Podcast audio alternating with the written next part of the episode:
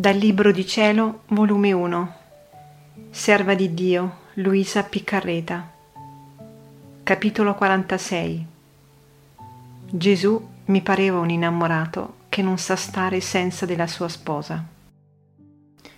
Onde il mio dolce Gesù non faceva altro che dispormi a quel mistico sposalizio promesso a me.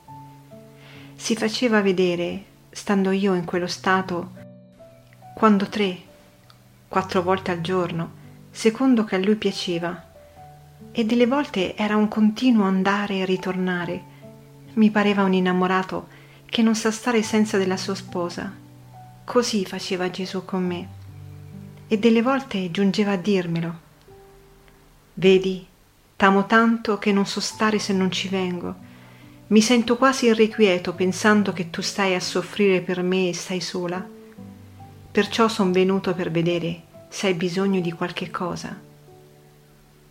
E mentre così diceva, lui stesso mi sollevava la testa, metteva il braccio da dietro il collo e mi abbracciava, e mentre così mi teneva, mi baciava. E se era tempo d'estate che faceva caldo, dalla sua bocca mandava un alito rinfrescante, oppure prendeva qualche cosa in mano e mi menava al vento. E poi mi domandava: come ti senti?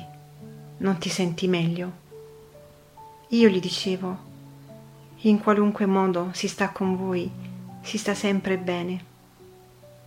Altre volte poi veniva, e se mi vedeva molto debole per il continuo stare in quelle sofferenze, specialmente se il confessore veniva la sera, il mio amante Gesù veniva, e vedendomi in quello stato di estrema debolezza, tanto che delle volte mi sentivo morire, si avvicinava a me e dalla sua bocca versava nella mia il latte, oppure mi faceva mettere la mia al suo costato, e là succhiavo torrenti di dolcezze, di delizie e di fortezza, e lui mi diceva: voglio essere io proprio il tuo tutto, ed anche il tuo nutrimento dell'anima e del corpo.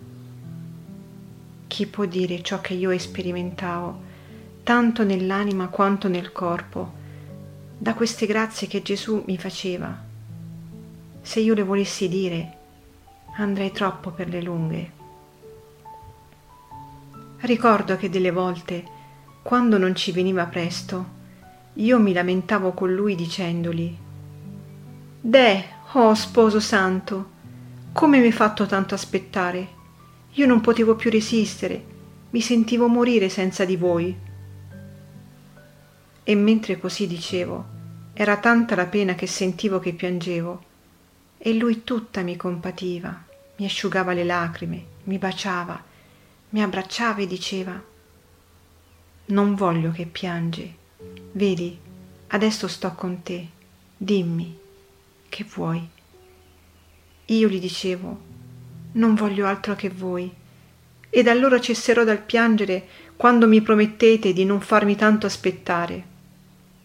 E lui mi diceva: sì, ti contenterò. Un giorno, mentre stavamo in questo contrasto, ed io era tanta la pena che non potevo cessare dal piangere, il mio buon Gesù mi disse: voglio contentarti in tutto. Mi sento tanto tirato verso di te che non posso farne a meno di far quel che tu vuoi. Se finora ti ho tolto la vita esteriore e mi sono a te manifestato, ora voglio attirare l'anima tua presso di me, acciò che, dovunque io vado, possa tu venire insieme.